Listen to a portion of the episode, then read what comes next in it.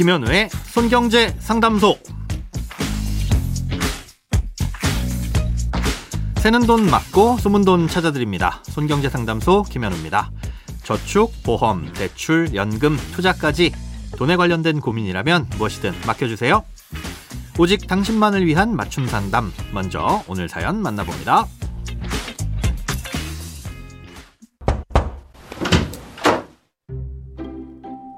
2016년도부터 지금까지 약 6년째 직장을 다니고 있습니다. 월급은 285만 원 정도를 받고 있고요. 제 고민은 요즘 금리가 높잖아요. 그래서 퇴직금을 중간에 정산해서 은행에 넣어 놓으려고 하는데 어떤가 해서 고민이 됩니다. 회사는 앞으로도 계속 다닐 생각입니다. 어떻게 하면 좋을까요? 좋은 정보 부탁드립니다. 네, 결론부터 말씀드리자면 이 사연으로 주신 목적으로 퇴직금을 중간 정산하는 건 불가능합니다. 이 퇴직금 중간 정산이란 이 직장을 다니고 있는 도중에 지금까지 근로했던 기간에 대해서 퇴직을 하지 않고도 퇴직금을 계산해서 지급받는 걸 말합니다. 예, 그런데 이 퇴직금 중간 정산은 2012년 7월에 법이 개정되면서 몇 가지 예외 사유에 해당하지 않으면 원칙적으로 금지됐습니다. 예, 그래서 근로자 혹은 사업주 마음대로 퇴직금 중간 정산을 할 수 없는 거죠. 퇴직금을 중간 정산할 수 있는 사유를 대략적으로 말씀드리자면 무주택자인 근로자가 본인 명의로 주택을 구입하는 경우 그리고 전월세 보증금을 부담하는 경우 1회 안에서 또 근로자나 부양가족이 6개월 이상 요양을 필요로 하는 경우 또 개인회생이나 파산이 결정된 경우 그리고 임금 피크제가 도입되거나 근로시간이 단축돼서 퇴직금이 줄어드는 경우 이럴 때 쓸 수가 있습니다.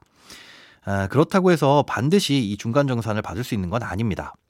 아, 이 사유에 해당할 경우 근로자는 퇴직금 중간 정산을 신청할 수 있다 뿐이지 사업장에서 지급의 의무가 있는 건 아니기 때문입니다. 아, 또 퇴직연금 제도를 도입한 사업장인 경우에 근로자가 DB형 퇴직연금에 가입돼 있다면 DC형으로 변경하지 않는 이상 어떠한 사유로든 중간 정산이 불가능합니다. 예, 중간 정산을 꼭 해야 하는데 앞서 설명드린 범위 내에서는 불가능하다면 퇴직을 하고 다시 재입사하는 것도 사실 법적으로 문제는 없습니다.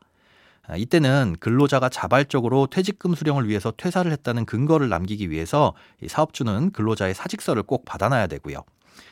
그런데 이외의 방법으로 퇴직금을 임의로 중간 정산해 줬다고 하더라도 사업주나 근로자에게 부과되는 처벌은 별도로 없습니다. 그래서 일부 사업장의 경우엔 근로자와 협의해서 임의로 중간 정산을 해주는 경우도 있을 수 있고요. 다만 이렇게 지급해주는 중간 정산은 법적으로 무효라고 볼 수 있습니다. 그래서 사업주는 근로자가 실제 퇴직을 할 때 전체 근로기간에 대한 퇴직금을 지급해줘야 하겠죠. 물론 사업주 입장에선 중간 정산을 하면서 지급해준 돈은 잘못 지급해준 것이나 마찬가지니까 근로자에게 돌려달라고 할 수 있고요. 예, 만약 돌려주지 않는다면 부당이득 반환 청구 소송을 통해서 반환받을 수도 있습니다. 예, 만약 중간 정산을 할 수 있다 치고 그럼 퇴직금을 미리 받아서 예금으로 굴리는 것이 좋을지에 대한 질문에도 예, 답을 드려보겠습니다. 퇴직금을 계산하는 방식은 퇴직 직전 3개월간의 평균 임금을 계산해서 근속 연수만큼 곱해줍니다. 사연자님께서 지금 받을 수 있는 퇴직금을 계산해 보면 대략 지금 월급인 285만 원이 평균 임금이라고 가정을 했을 때 여기에 근속 연수인 6을 곱해서 약 1,700만 원 정도를 받으실 수 있습니다. 아, 만약 10년을 채우고 퇴직하실 때 평균 임금이 300만 원이라고 가정하면 여기에 근속 연수인 10을 곱해서 3천만 원 정도를 받는 식인 거죠. 아, 결국 퇴직하기 직전의 평균 임금이 중요한데요.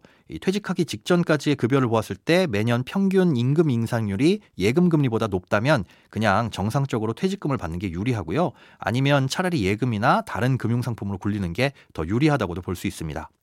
참고로 이렇게 개인이 금융 상품을 선택해서 굴릴 수 있는 제도가 바로 DC형 퇴직연금이고요. 퇴직 시 평균 임금을 따져서 퇴직금을 지급해주는 형태가 DB형 퇴직연금입니다.